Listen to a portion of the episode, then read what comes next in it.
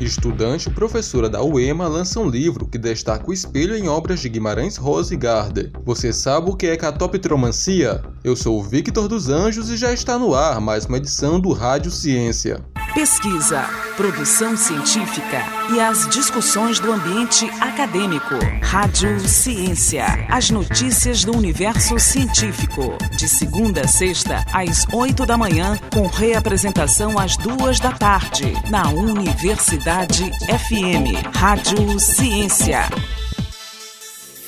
Estudante e professora da UEMA lança um livro que destaca o espelho em obras de Guimarães Rosa e Gardner. Os detalhes na reportagem de Wesley Santos. A estudante do curso de Letras, Gabriela Lages, e a professora do Departamento de Letras da UEMA, Jeane Ferreira, lançaram um e-book Através dos Espelhos, de Guimarães Rosa e Zosten Gardner. O livro, que é fruto do trabalho de conclusão de curso de Gabriela, compara o significado do espelho dentro de duas obras dos dois autores. É o que conta a estudante Gabriela Lages.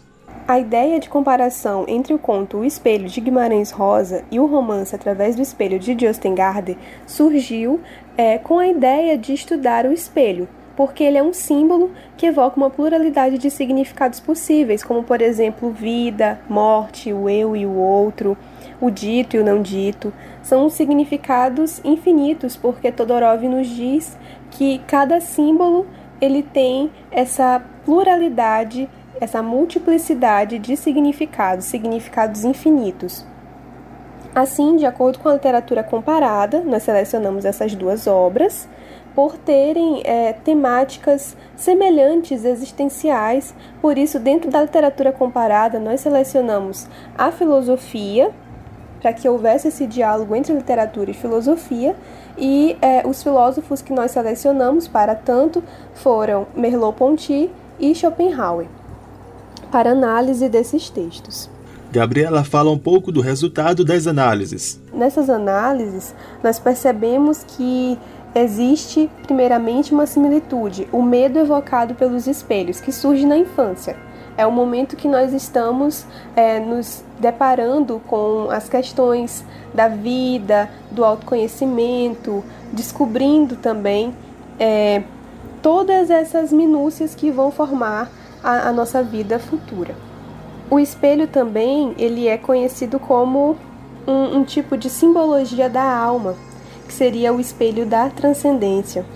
E ao longo das, das análises, nós percebemos também como o espelho ele é carregado de enigmas, de mistérios. Então, por exemplo, aí existe uma, uma diferença, porque enquanto no conto de Guimarães Rosa nós temos um homem adulto que busca por identidade, por autoconhecimento, é, por retirar do, da sua face todas as características que provêm de outrem. É, no romance Através do Espelho, nós temos uma criança que atravessa os limites entre a vida e a morte. Então aí nós já temos uma, uma contradição, uma inversão. A estudante finaliza com algumas das possíveis reflexões trazidas pelo tema. Então, sem dúvida, após nossas análises, o que nós podemos notar é, entre o conto de Guimarães Rosa e o romance de Justin Gardner, com certeza é a valorização da vida. Principalmente é, no momento no qual nós estamos enfrentando uma crise é, de saúde mundial e em que a vida ela tem sido cada vez mais posta em xeque. É, é preciso que existam novas reflexões sobre a existência, sobre é, a dádiva que a vida é. E não somente sobre, sobre o nascimento, sobre a morte, mas também sobre o renascimento, sobre o conhecer a si mesmo, sobre o compreender a nossa finitude, compreender as nossas limitações e valorizar tudo isso, porque, como o Guimarães Rosa disse, quando nada acontece, há um milagre que não estamos vendo. E, e esse milagre se chama vida. O e-book Através dos Espelhos de Guimarães Rosa e Josten Gardner está disponível para download gratuito no site editoradiálogos.com. Da Universidade FM do Maranhão, em São Luís, Wesley Santos. Tome ciência! E catopitromancia, você sabe o que é? Na Grécia da Antiguidade, feiticeiras utilizavam espelhos para escreverem predições com sangue. Quem também utilizava o objeto eram os sacerdotes da Roma clássica, utilizando o objeto para ver presente, passado e futuro. Essas magias foram denominadas de catopitromancia, sendo uma prática exclusiva para romanos e gregos ao longo da história. Você sabia?